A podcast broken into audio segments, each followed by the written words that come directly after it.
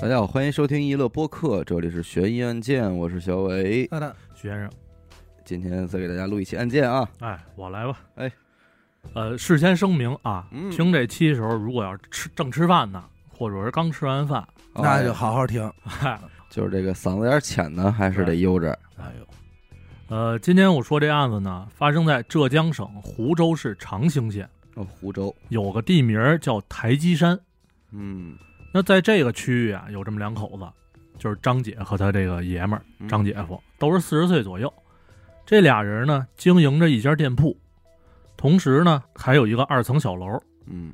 由于台基山这个地方啊，就是比较偏，反正咱也没去过啊，可能就是类似于这个城乡结合部似的这种、嗯这种地儿，嗯，所以这地儿房价就不高，租房呢也就比较便宜。嗯，很多就是外来务工人员会选择这个地儿长期租个房啊什么的。哎，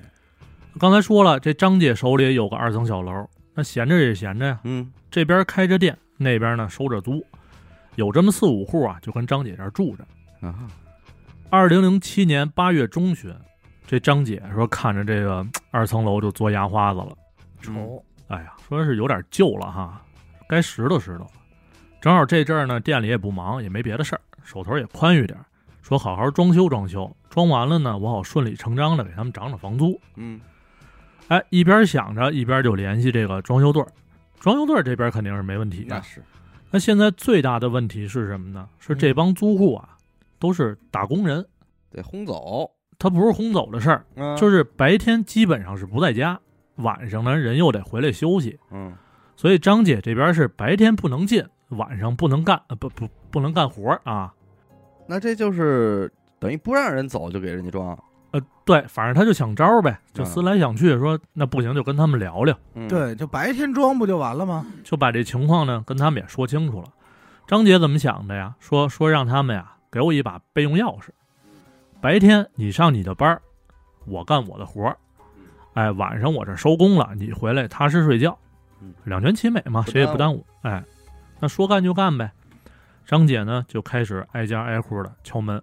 说老李在家吗？怎么怎么着，跟人说明白了。哎，人家把备用钥匙放到这个张姐手里头，这家就算完事儿。嗯下一家老王在家吗？巴拉巴拉又说一堆。哎，老赵在家吗，一直敲到啊最后一家，嗯，说老包，老包在家吗？等了一会儿没反应，老包去开封了，啊判案去了是吧？哎，又敲了敲，然后老包在不在？你还没反应。张姐正准备再敲第三回的时候，这屋里出声了，说我这儿都躺下了、哦，啊，张姐你说什么事儿吧？嗯张姐呢就隔着窗户把这情况简单跟老包说了一下。嗯，老包说：“哦，给不了，哟，钥匙我就一把。哦，这么着，明天呀早上出门的时候，嗯我放窗台上，嗯，到时候你拿，我上班去。”那张姐一琢磨说，倒也是个办法哎对嘛。都行，反对正，回去之后就联系了施工队，就准备开工嘛。第二天呢，为了确保施工进度，张姐就让施工队早上六点半到地儿，早干完人早回来歇着嘛。嗯随后，张姐就走到这个老包的窗前啊，按照约定说准备拿着钥匙，结果发现窗台上倍儿干净，什么都没有。还给忘了，哎，当时张姐慌了呀，说心说，哎呦，别是人老包走的早，我这到的晚，钥匙给弄丢了，嘿，这就事儿大了呀，赶紧就着急忙慌往楼下走。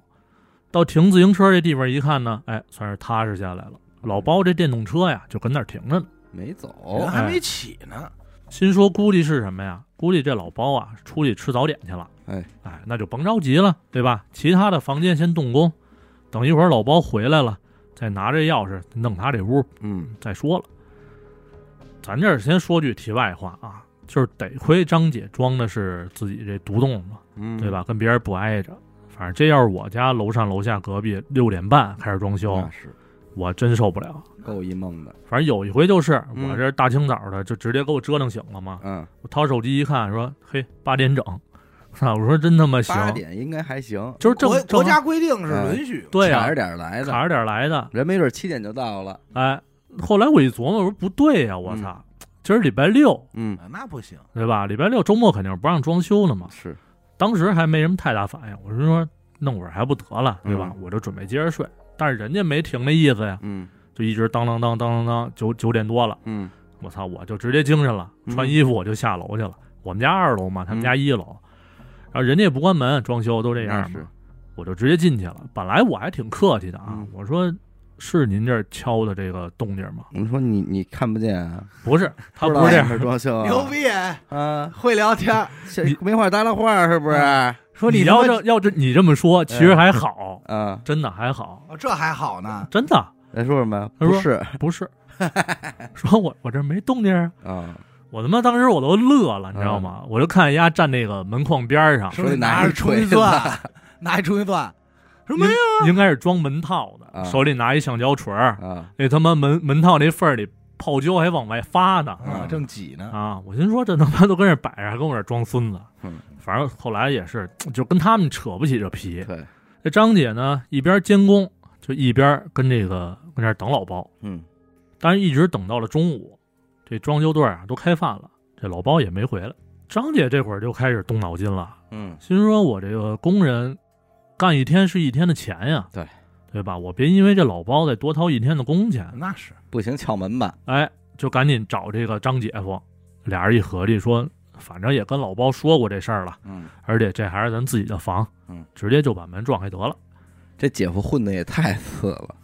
还得叫张姐姐夫夫，，就随得得随着媳妇儿媳妇儿姓这样了，有可能俩人都姓张，一个工长，一立早，啊，是张姐夫，就叫姐夫嘛，嗯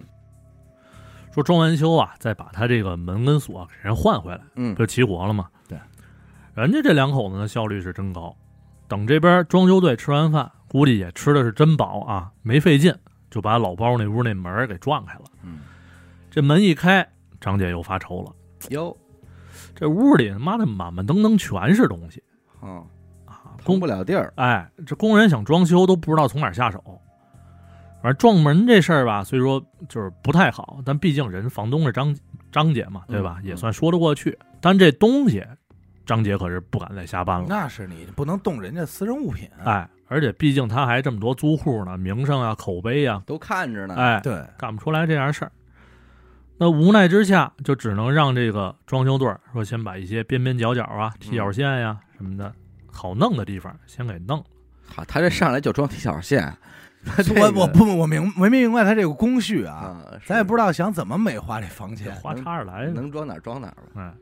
剩下大面儿呢，等老包回来再说了。嗯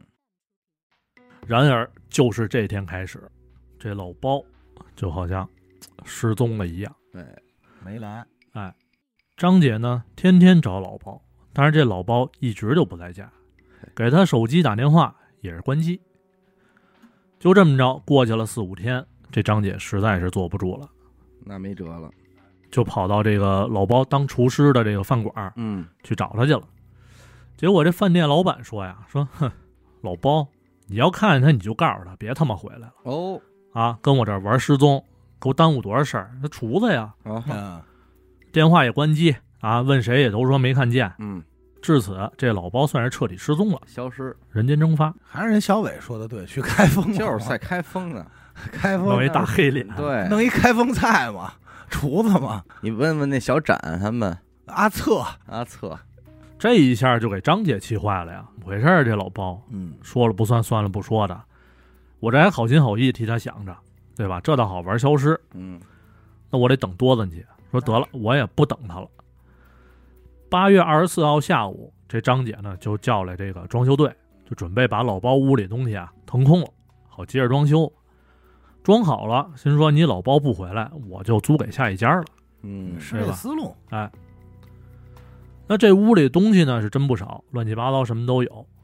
等把这个东西腾的差不多了，南墙嗯有一电视，把这电视一搬走，底下是一堆长条木板儿，嗯相当于围成了一个简易的电视柜儿吧。嗯等把这堆木板移开之后，出现的是四个很大的那种塑料盆，哦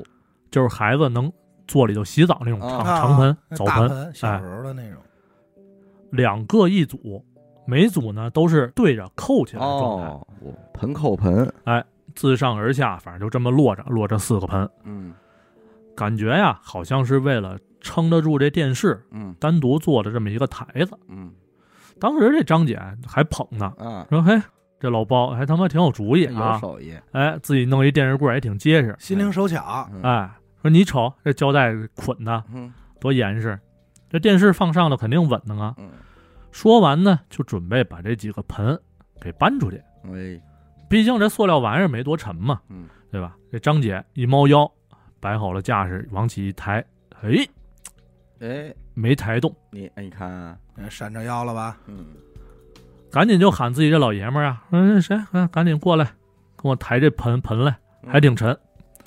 俩人这一块儿抬吧，也挺费劲。嗯嚯，就说这合计说，要不咱拆开再搬吧，嗯对？吧？里边万一是装着这老包什么宝贝呢？嗯俩人就蹲那儿说，开始拆这裹这胶带嘛。嗯咱用过胶带的人应该都有这概念啊，这胶带啊缠多了，它就不那么透明了，是，对吧？乌了巴秃的。这几个盆儿呢也一样，嗯这外边这胶带都快成灰色了，而且还掺杂着一些什么保鲜膜，乱七八糟的。这俩人跟这儿拆胶带，是越拆越透啊，越拆越清楚。哎，突然，这俩人都不动了，就不敢再拆了。张姐就赶紧招呼这帮装修的工人们说：“走走走走，赶紧都出来啊！这屋别待了，哎，今儿就先到这儿，早点回去歇着，明天再说。”嗯踢脚线先甭装了，哎，说完就把这工人遣散了。张姐呢，跟她爷们儿回到家里边儿，俩人就小声的就商量，说：“看见了吗？”嗯嗯，说你觉得是啥呀？嗯，不会是老包吧？嘿，嗯嚯，老包藏盆里，嗯跟他们闹，锅包肉， 是不是跟他们 闹？锅包肉嗯给自己拆挺碎，盆包肉，一拆开说闷儿，吓你一跳。哎躲猫猫，反正这一宿这俩人啊，是谁也没睡着嗯啊。第二天早上，这个八月二十五号，两口子就直接奔派出所报案去了。他也够沉得住气的，这这应该当天晚上就报警哎，了，回家分析分析， 那他妈分析的明白吗？琢磨琢磨呗，包大人都这样了，跟警方呢这边说，从装修啊到老包失踪啊，再到家里边这堆东西，一五一十的全给交代清楚了那嘛。肯定啊，警方听完了一会儿也没耽误，直接就带着法医啊，就奔老包家里边去了。嗯到地儿之后，就开始拆这几个大盆。嗯拆开最后一层保鲜膜的时候，在场这几个资历浅的嗯，直接就哕了，约了，受不了，太味儿了。等把这盆彻底打开之后，发现一堆就是大小不一的肉块嘛，嗯都猜到了。然后一个比较年轻的警员啊，就看看见这些了，说：“哎，师傅，这不是什么腌肉吗？腌肉，啊，腊肉搁一盆儿里干嘛？腌坏了都。”嗯，他说完了，这后脑勺子就挨一下，说：“嗯你他妈瞎呀！”说你他妈不吃一块儿去，啊，你好好看看那是腌肉吗？嗯那几根手指头，你是一个没看着，啊对，吧？这边警方在屋里头取证，那边屋外头张姐也等着信儿呢。嗯过了一会儿呢，这负责这事儿的人，咱就说这所谓的这马德胜吧，嗯啊出来了。张姐赶紧凑跟前儿说：“那个是是老包吗嗯，？”马德胜说：“不是。哦，啊，这就认出来了。”说：“你先回家吧，啊嗯，有事儿再找你。”反正听听这消息呢，咱也不好说人张姐什么心情，对吧？是不是老包他怎么想的，嗯咱都不知道。那至此呢，这张姐也算杀青了，没得事儿了。装修先别干了，那这碎成一块儿一块儿的腌好了的，不是老包是谁呢？嗯，经过法医的检测啊，死者是一名女性，哦，而且死亡的时候还怀有身孕。嚯嘿，死亡的时间不短了，但具体多长时间啊？因为这个被淹了，嗯所以就不太好推断。之后经过一系列的这个勘查吧，以及警方的推测啊，这老包就逐渐的坐实了这个嫌疑人的身份，那因是为在他屋里的事儿嘛。他这突然失踪呢，也就顺理成章的变成了畏罪潜逃。嗯通过警方的走访调查啊，咱得知这老包原名叫包耿宝，哎，我的妈呀！这好名字，包耿宝啊， 我跟你说，这一般大舌头可能还真来不了，鼻音重呢。来不哎了，鲍猫嗯当年呢是四十一岁，安徽人，失踪之前啊，长期在这个制城，也就是边上他干活那地儿一饭馆打工，当厨子。很快啊，这警方这边就成立了一专专案组，兵分三路，说对这个老包进行调查。嗯一路人马负责调查老包的这个社会关系网，嗯另一路负责在案发当地以及周边这些辖区的旅馆嗯呀、洗浴啊、网吧，反正能待人的地方吧，就逐个排查。那其余的人就是负责通过这个网络，嗯，在全国范围内进行这个信息检索，还有就哦什是么找检测人找人。简单来说啊，这几条路没一条好走的，因为老包这人本来就是外来务工人员嘛，嗯对吧？所以他在当地的这个社会关系也是很简单，同事朋友对他了解都不多，而且几乎是大同小异，有用的线索几乎没有。那当地的旅馆、洗浴、网吧也查不着任何踪迹，嗯这人呢，要么就是跑回老家了，要么就是流窜到别的地方。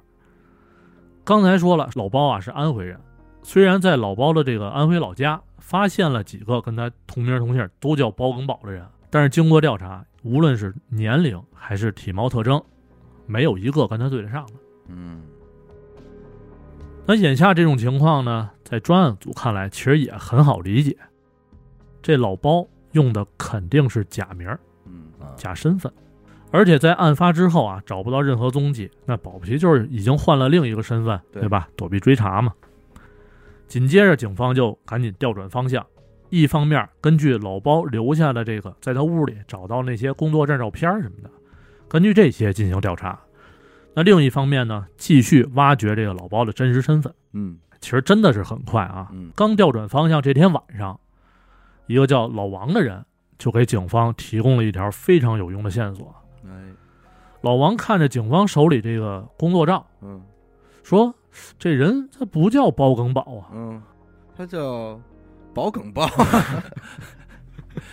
他妈正反话跟我这玩 儿说相声玩呢，反正话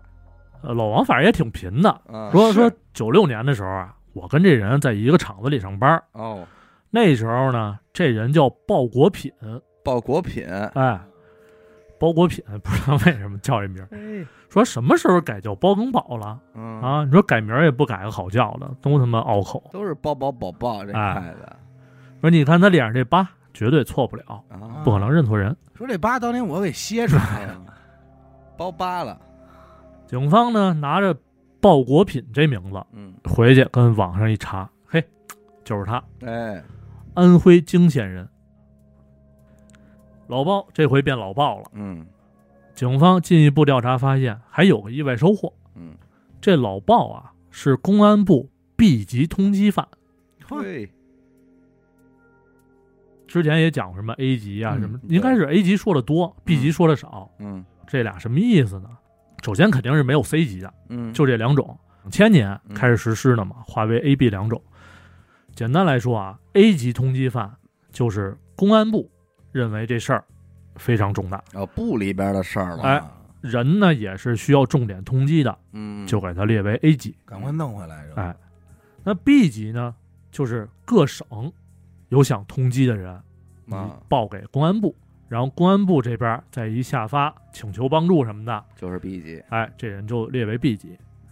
反正这两种通缉犯啊，如果咱要真有幸碰上了，嗯，然后又给抓获了，或者说提供了什么关键性的线索，能点章儿，嗯，点章儿哎，有奖励。我记得那会儿我讲那个铁瓦店的时候嗯，他不就是 A 级吗嗯？A 级当时好像是十，我没记错，可是十万还是嗯还是还是几万，我忘了啊。 A 级最低五万，哦，上不封顶。上不封顶，哎你看看，这钱呢是公安部直接给的。但是得得是真抓着，还是说提供线索就行？比如说你提供一条线索，这边警察给我说，了哎，我在美国看见他们了，那 没戏。那你说我家门口看了，他坐那儿卖单呢，啊警察过来摁了，这给我多少钱？现在就是说呃，嗯，那那就看当时悬反赏。而且据说这个赏钱不用交税，是啊，哎还，有这说呢，哎这我没知不知交道啊税，行了，甭管了，以后就叫我大转悠，哎， 人民的人民的这个大赚 猎人人民的猎人，通猎缉犯犬，猎人猎犬，赏金猎人嘛，赏金猎人，我天天就转悠他们去。哎挺危险的。其实，B 级这边呢是不少于一万，啊，这钱呢是哪个省提的要求，哪个省给人家啊嗯啊，就这么回事儿。反正估计这老王啊，应该是一万块到手了。嗯那这老鲍呢，是怎么来的这 B 级通缉犯身份呢？嗯按警方这边得知的信息来说，这老鲍在二零零二年八月十七号的时候，跟这个上海普陀区犯下了一起命案，好，然后跑了。也就是说，这人五年前身上就有命案嘛。那眼下这个怎么追踪老鲍的去向，怎么进行抓捕，嗯这就是警方工作的重点了。对，有了真实姓名之后，老鲍的行踪啊也就比较好查了嘛。按照警方的推测，逐渐缩小范围之后，确定了两个地儿，一个是安徽省的这个南陵县，嗯另一个是叫潜山县。这俩地儿呢，相距也就二百公里。之所以选择这两个地方，是因为警方认为啊，老鲍具有一定的反侦查意识。张姐这边刚才说要装修，老鲍就跑路了，做贼心虚吧也好，还是怎么着，就怕他防着，翻哎，嗯防着这手。他这一行为还确确实实争取了好几天的逃亡时间嘛，嗯对对？吧？由此可见，老鲍再次出现的地方，肯定是除了老家之外，他最熟悉的地方，那会是哪儿呢？就是刚才说的那两个县嘛，哦二一百个公里南陵，一个嗯这个前山。反正这样的话，如果出现任何情况，都是比较方便他再次出逃的。嗯前山县呀、是老鲍曾经工作过一段时间的地方，相对来说是比较熟悉。嗯那南陵呢这边呢，是因为警方在走访他这之前这些同事的时候，不了解老鲍的情况下，都认为他是南陵人，嗯也就是说他对南陵也是相当熟悉的。嗯反正有方向就比没有强嘛。专案组呢就调动各方力量，在江苏、安徽、上海张贴大量的什么通缉令，同时在沿途啊进行搜索。嗯主要负责人带着人马到潜山县跟南陵县这两个重点区域进行搜查。那按照以往的经验，这些逃犯基本上都会选择什么火车站、嗯汽车站周边驻扎什么的。那警方重点呢也是围绕这些区域。嗯简短截说啊，八月三十号早上七点多，潜山县这边这组负责人，咱就说叫阿达吧，嗯哎，在呢，跟汽车站附近正溜达呢，嗯哎，路过了一个早点铺，就突然发现一个人正跟那儿吃早点，嗯但是这人呀戴着墨镜哎，啊，这这反正我是不能理解吃早点干嘛戴墨镜啊，那你媳妇儿应该，你要是没媳妇儿，你应该知道，他是喜欢朝墨朝阳刺眼，不戴墨镜会死星人。他不戴墨镜，他吃豆腐脑儿时候反光，哎，啊，那黄眼油光儿太黄眼睛对黄眼豆浆舞的，反正这个装扮上来说就很可疑，嗯但是对于当时这阿达来说啊，嗯这个墨镜都是次要的。嗯因为为了抓捕这老鲍，专案组上上下下所有人就已经把老鲍的长相啊、体貌特征啊嗯门，儿清了，哎，刻在脑子里。我给纹身上的，对对说脑门上有一月牙儿那他妈也太好找 了，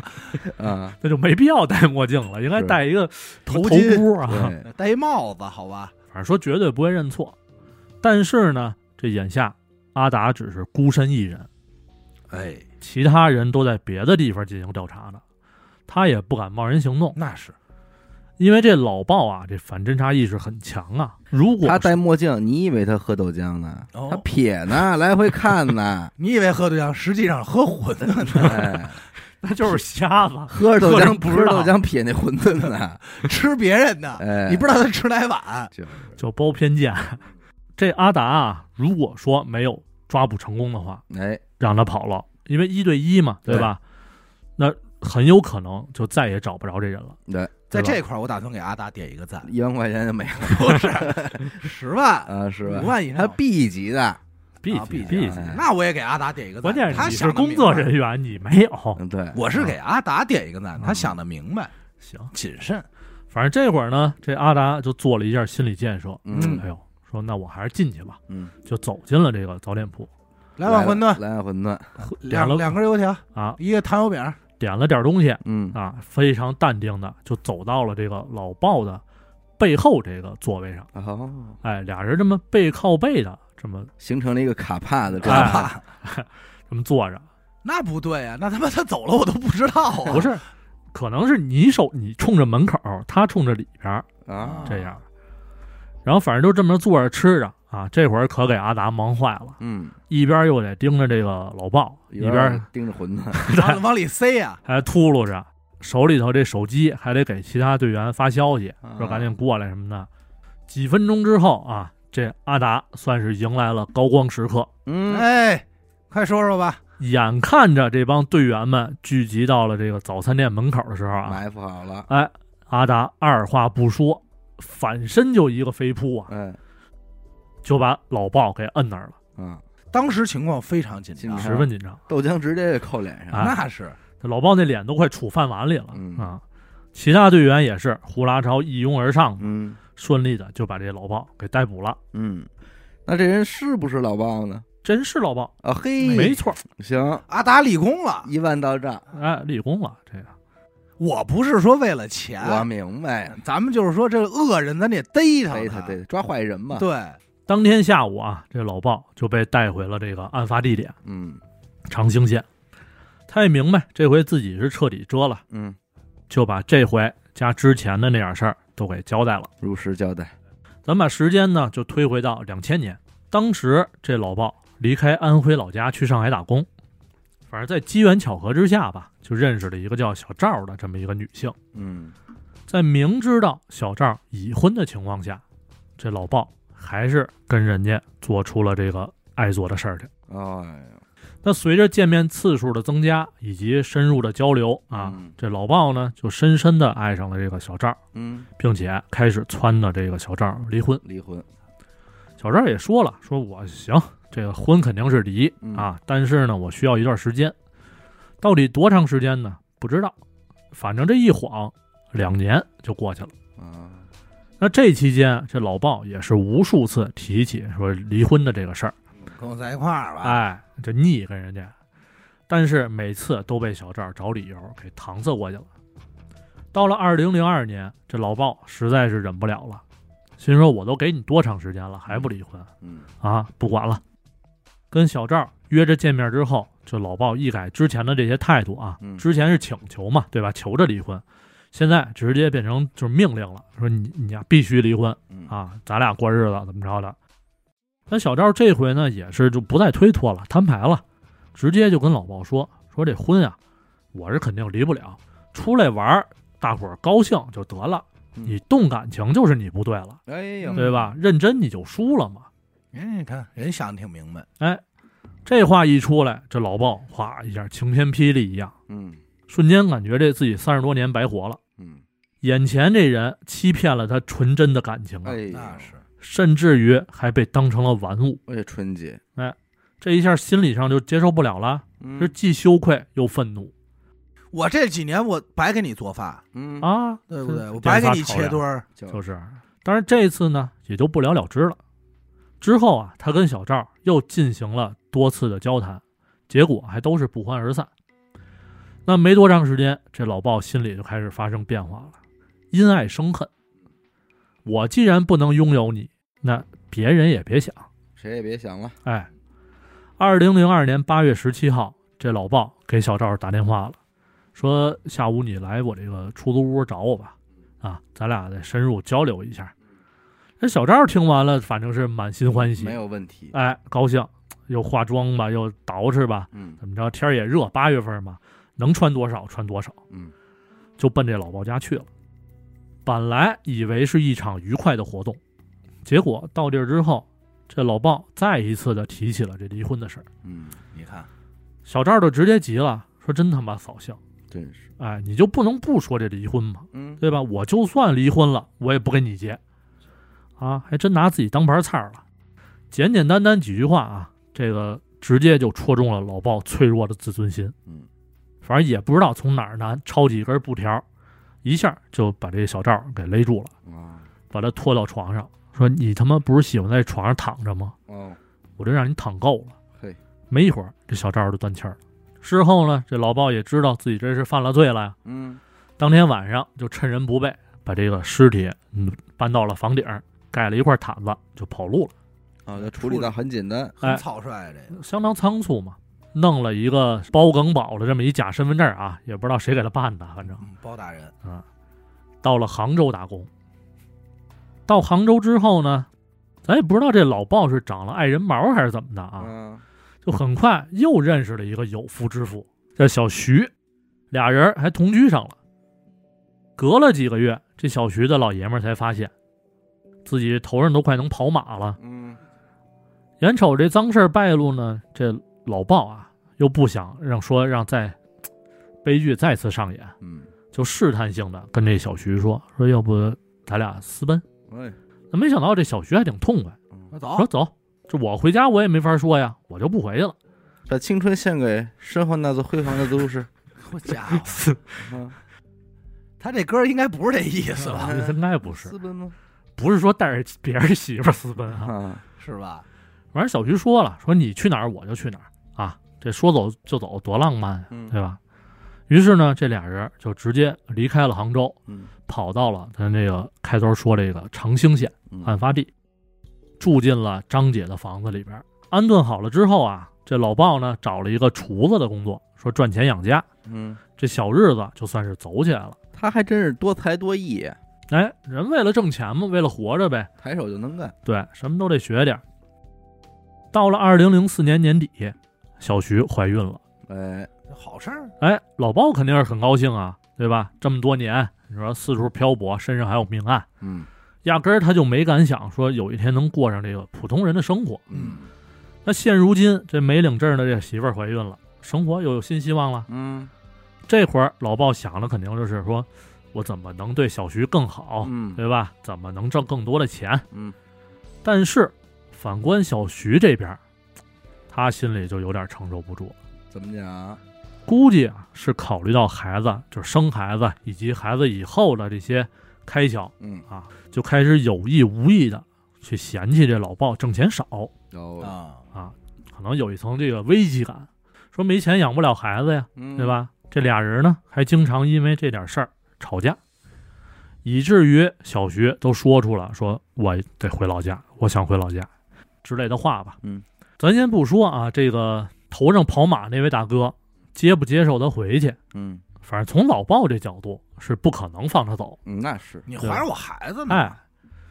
二零零五年五月，这俩人又因为这点事儿再次起了争执。嗯小徐就说想回家，而老鲍呢肯定是不让。吵到最厉害的时候啊，这小徐说了一句：“说我不管，我就要回家。嗯你要不给我路费，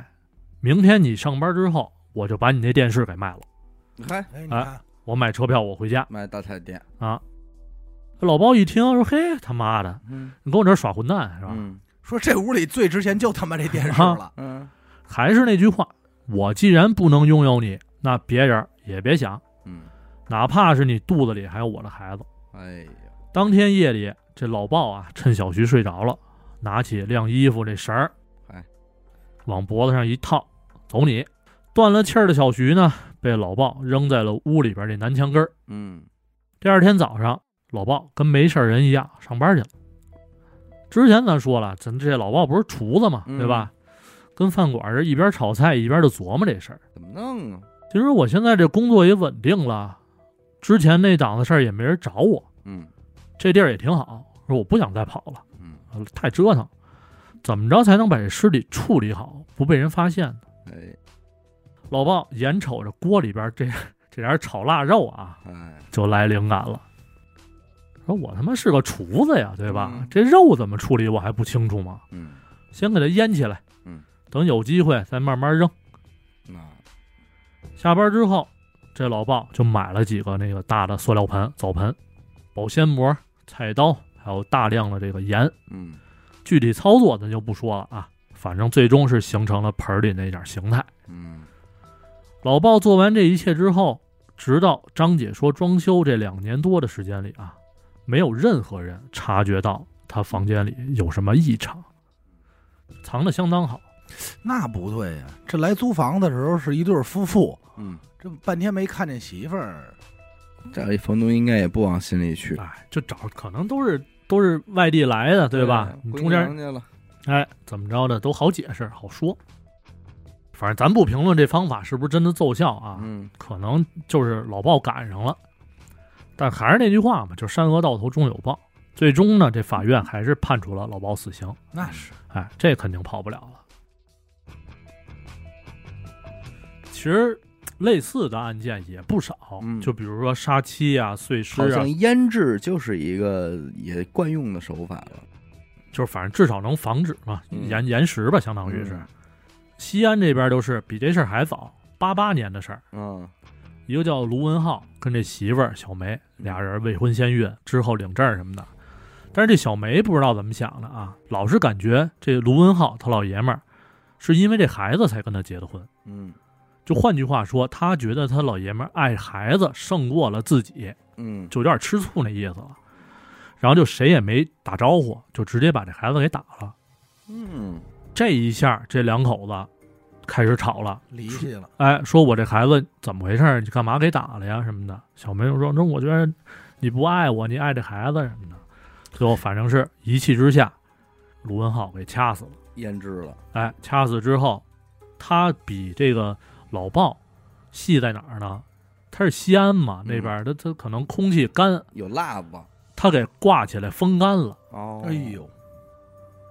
就直接也没摊儿也没什么，给租了一个这个招待所，租了一房。卢浩文他们家还还趁点儿，嗯就租了一单间儿，他也不去，就把这堆什么腊肉、编织袋顺人床底下去，直到说九九年，这就十一年嘛。哦，九九年的时候，人这个招待所太破了，翻进翻建。你看又是装修的事儿啊吧？嗯人建筑队儿一来，一开门说：“嘿，这屋什么味儿啊嗯，？”然后就开始翻，翻到床底下，掏出几个编织袋儿，一打开，嚯，这他妈谁家大门大户啊，这么多腊肉？因为那年代嘛，对吧？你过年吃肉吃不下的，肯定都收起来存存起来嘛。然后这么着，警察怎么发现了一块不太寻常的骨头？反正有经验的那个也不知道哪儿来经验啊，反正一看说：“操，这不是人大腿骨吗嗯，？”这么着才给报了警，发现那等于是他租了一宾馆，睡在床顺着床底下之后，就没管，就没管。然后十多年也没人发现，对，因为这个管事儿的呀，年年交钱嘛。嗯，人说，反正我这挣着钱呢，你来不来的我也无所他谓。续着这间房，，哦对，续着啊，真他妈够狠不是说你你的意思是说还有人住呢，还有人这住，中间那太瘆得了。然后还有一个就是湖南嘛，嗯湖南叫哪儿来着？浏阳，浏阳河那边儿，一天是下大雨，嗯楼上它不有排水的这个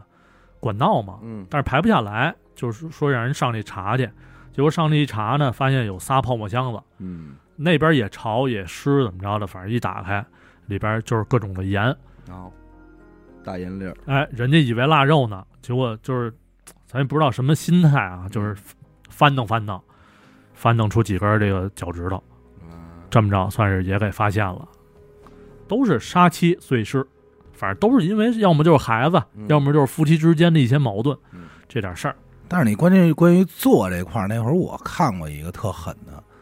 俄罗斯，嗯其实应该他应该那会儿还算苏联呢，一老太啊太杀人，就是杀了四五个，知道的杀了，说是板上钉钉的说杀了四个。嗯她就是什么呀？这老太太平时就特凶，嗯以前呢小时候也是父母双亡，街上乞讨，后来进工厂，所以这老太太特别壮，啊，有看劲着儿，嗯看着跟一男的似的。那那看视频也跟男的，六十六岁那会儿有一孩子，他住那小区嘛，在他们家门口玩儿，这老太太就老出来骂这帮孩子啊，啊，他妈的小丫挺操的，我他妈嗯早玩儿他妈摔死揍你们呀！这嗯帮孩子呢就看这老太太气急败坏，就反而就是说更更热闹，招更呗欺负她。啊，其中有一小姑娘就把这个刚吃完这冰激凌桶嗯，就啐这老太太，转身这姑娘就小小姑娘就消消失了。嘿，哎，就给剁了。剁完以后呢，怎么发现的呢？这小姑娘是有一人大晚上，就是跟这个咱说南京美食街嗯啊和这个南大碎尸一样，说捡一打开，一发现冻肉。嗯你说这这个别糟践别了，糟践呀，说回家算了，给狗吃吧。一解冻，发现这不是不是他妈肉，是一人脑袋嚯，啊，锅他妈都烧得了。这一下报的警，也是查这老太太。老太太就说：“我就是脾气不好，但我跟人家没过去。”嗯嗯但实际上呢，他把这小姑娘啊剁碎以后，除了她做不了骨头比较硬的地儿，剩下她全都打成馅儿了。哦，哦，打成馅儿以后呢，他就给邻居了，还分了，分了，就整个这栋楼里的邻居都吃过，都吃了，你看，剩下还有给了一些什么野猫野狗。所以当时这周围邻居对这老太太的态度是什么呀？说你别看，说是刀子嘴豆腐心，嗨，天天骂人，但是对邻居还挺好，天天拿这斧头把儿敲狗，嗯但是喂猫喂狗，哦，哎，就觉得说挺好。嗯后来是来了几个，反正房东包括他邻居，他都给做了，做成丸子了，哦，啊，这给送过去，肉冻丸子什么的给人分食，这真是他自己吃吗？那就不知道了。他自己应该不吃。你想啊，他六十六，最后逮他的时候他八十多了，哦，二零一九年才逮的他。哦，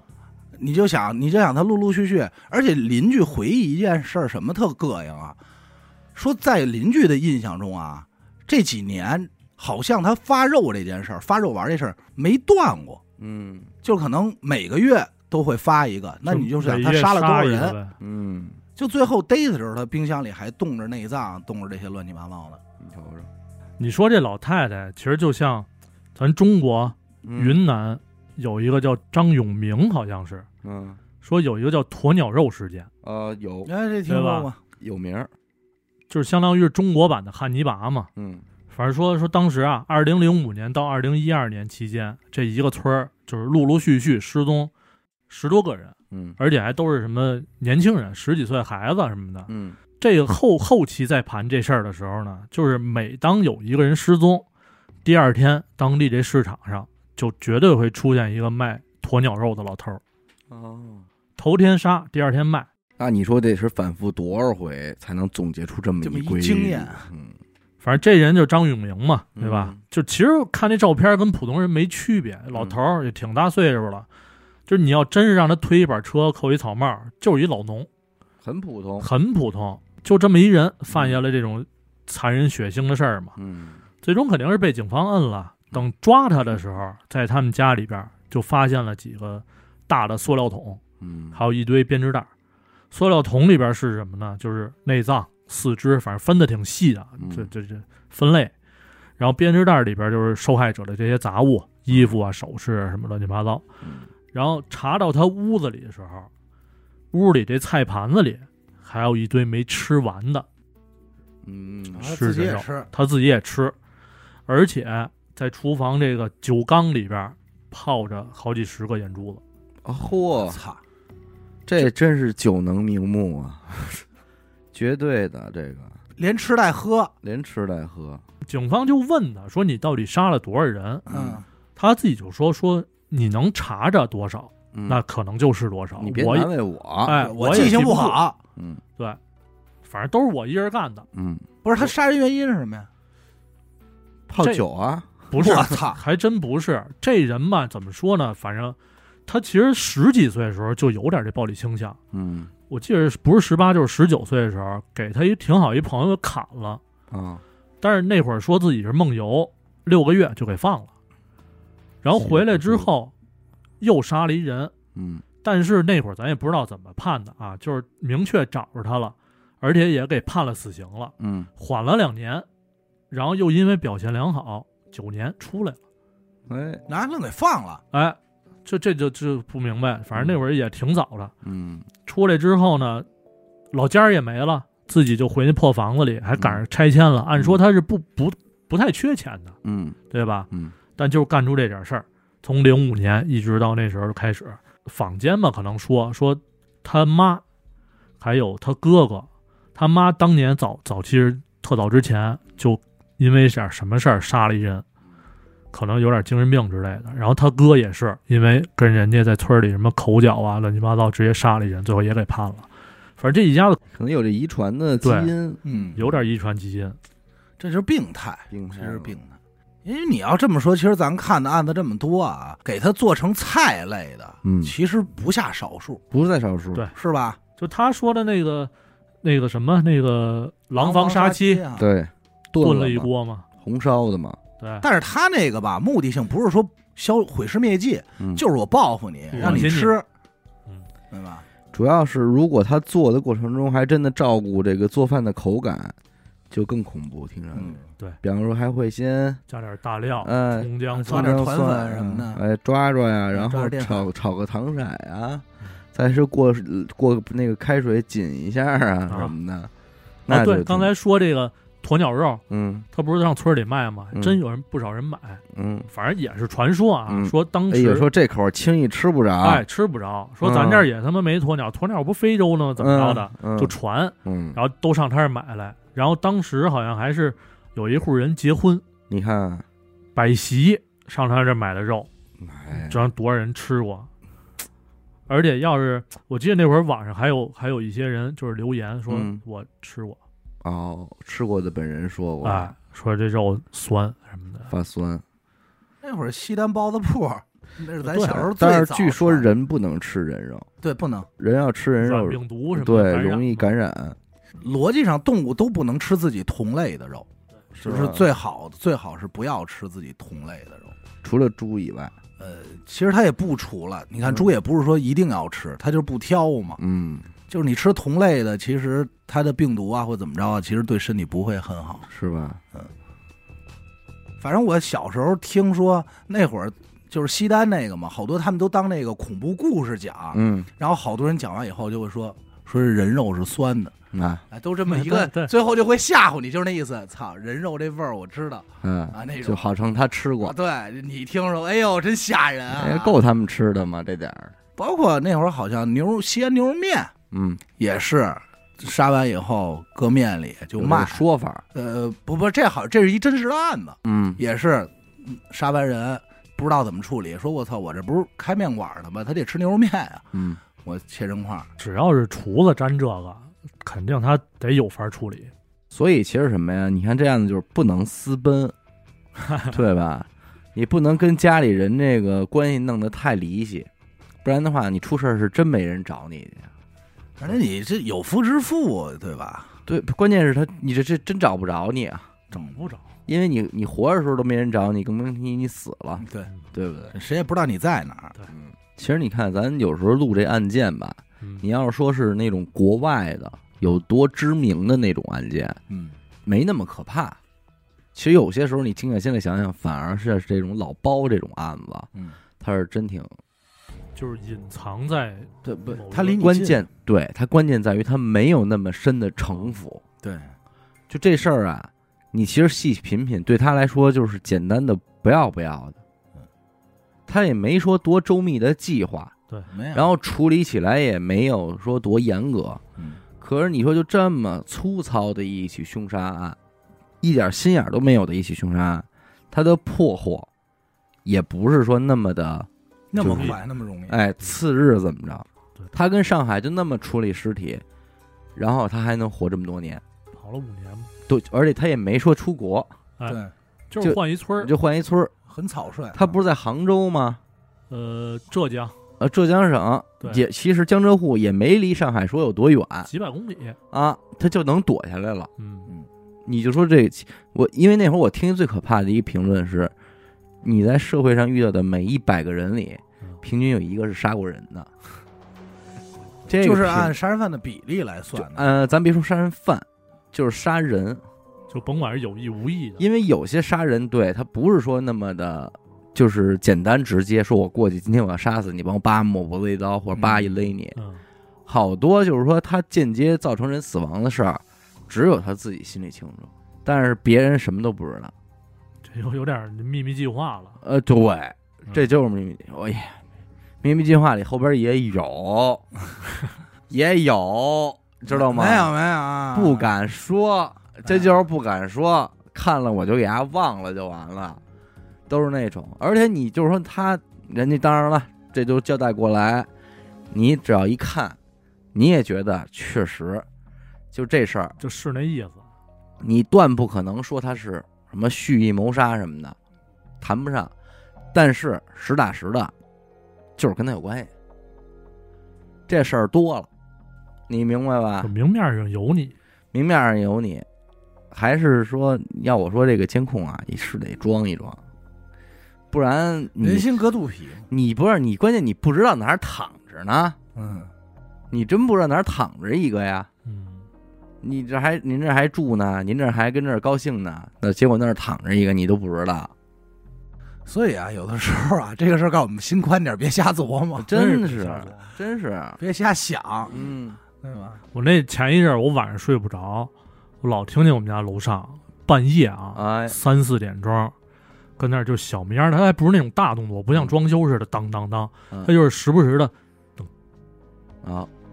咚，是两口子吗？这老 头儿那老两口老两口那节他奏就是是就是那节 奏， 太慢了，不可啊能。你说那个，我没反应过来。 哎不可能就是这节奏，你知道吧？那你要这么说，按你们讲灵异，嗯，那虽然我没怎么听啊嗯，但是应该也有不少什么哪个酒店或租房，人房东自己就说了，对，是吧什么什么是出过事儿？，对，人就说说要不推你全吧，人也不明说什么事儿。嗯，那你说这种，那他肯定还是对吧？因为有些时候你说是冲动也好，还是说无知也好，但是人杀人往往就是手起刀落，一瞬间一，瞬他间他太简单了，他可，你而且你还不不排除有这种意外，嗯你比方说有那种孩子窜窜的孩子，你敢下这河吗？啊，嗯，完后他下了，淹死了，那你你算怂算不恿算啊？你算不算你杀的呀？是嗯，有怂恿的事儿，你敢爬那窗台儿，爬爬那高处，啊，你敢往下跳吗？嗯你敢从那儿跳到那儿吗？对，这就没了。真是所以就是这种的，哎呀往往更可怕，因为它离你更近。你要这么说，那我身边儿可能真有我，以为许妙说你要这么说，那承，一件事儿我承认一 个， 真是就是我大舅的孩子嘛，比我嗯小，我弟弟那会儿就是之前灵异可能也说过，嗯，就是他是怎么没的，那一家子，就是因为几个小伙伴儿一块儿下河，说洗澡、天儿热什么的，哎，可能也是咱不知道窜的还还是怎么着啊，因为我不知道我弟会不会，关键那地儿他没监控啊，对他就没有，旁边有没有人摁他呀？也不知道闹闹呢，闹呢，摁你摁你一把，你对一枪，他一躲开，或者会潜水的底下拽拽你腿一，把，你怎么说呀？哎呀，真是想想现在，反正就是闹吗？老说那句话，你别跟人急眼，别怎么着的跟人犯贱，但是你保不齐别人冲你怎么着的，嗯，对吧？就是无我妄觉之灾我觉得防范的这个感觉和这个提防的程度，就是记住那句：你见过的一百个人里边，平均有一个。那你就想想，你这辈子已经见过多少有一百个人了？那我想知道咱怎么判断出哪个，你就你不，你可以不就是不怀好意的嗯，揣测每每一一。个人。你就那把它当成一个先这么算。那敢问张老师，你咱们就别多说了，好吧？对吧？听众们，我跟你说，小心这个人，啊我可什么事都没有，因为我还帮着逮逮老包呢。嗯是就是你不怀就是哎只要小伟一戴上帽子那一刻， 哎，你们就给我小心小点。心点儿，嗯。因为谁也认不出来的。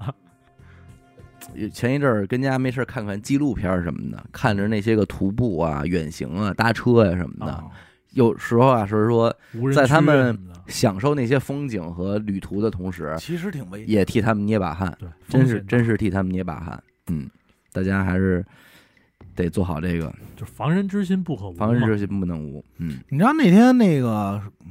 特早之前看过一个恐怖电影，杀人片嘛，嗯就是血浆片儿，叫《此屋有我造》哎啊，你此物你有我造，屋屋子的屋啊，嗯你应该也是听说过是吧？我没听说啊过。，上来，咱就别讲剧情了啊，就上来那个人，他就说我怎么成为杀人犯的？我杀的第一个人，嗯原因特别简单，就是我开车回家的路上有一女的车坏了，嗯让我帮她去弄一下这个车，修这个千斤顶。嗯，我带她哦去了，这一路上这女的就跟我这儿逼逼，没有，啊，就是贫，絮叨。哦然后絮叨，然后就是激我说，哎，我觉得你特像杀人犯，那怎么怎么着的，然后来回两趟给弄烦了，直接咣拿这千斤顶一下就给凿死了我我我，你说这我知道了啊。我在抖音上看过那个呃片段是吧？快剪嗯啊，现在好像没有了，应该也被禁了。这片儿这片儿太太血腥了啊，嗯对对对，轻易别搜嗯。但是你就说这这种他是不是是对吧？就是他真是生逼出来的。啊，对他原本这个人可能也没有这个想法，命或者运命运。命运。嗯行，感谢您收听娱乐播客。我们的节目呢会在每周一和周四的零点进行更新。如果您想加入我们的微信听众群，又或者是寻求商务合作的话，那么请您关注我们的微信公众号“娱乐播客”。我是小伟，的，学生，我无必要再说两句啊。您看，我们每期结尾都会花上一定的时间告诉您，如果您想加入我们的微信听众群，可以关注我们的微信公众号叫“娱乐播客”，这就是您最正确的进群的渠道了。您不用再私信我这个怎么进群了，因为您私信我，有些在平台上我没法给您回微信这俩字儿，嗯，就是就很麻烦，而且我就咱是只能说地球见。啊而对，而且我也没法给您发，你说在这微信群它也没有个群号，哎我不是说那什么， ，QQ 号似的。啊现在您要加群的话，您只能在那个咱们的官方微信公众号上，就是去扫那个那叫什么二维码企业微信的二维码，对，那个是不可能满员的，上不封顶。您只要加了，肯定能给您加上。嗯它好像是几万人吧，嗯这个号不像那个小号是五千人了，嗯，所以绰绰有余，您就加就可以了，好吧？一定能拉您啊对！得，我们下期再见。嗯拜拜。拜拜。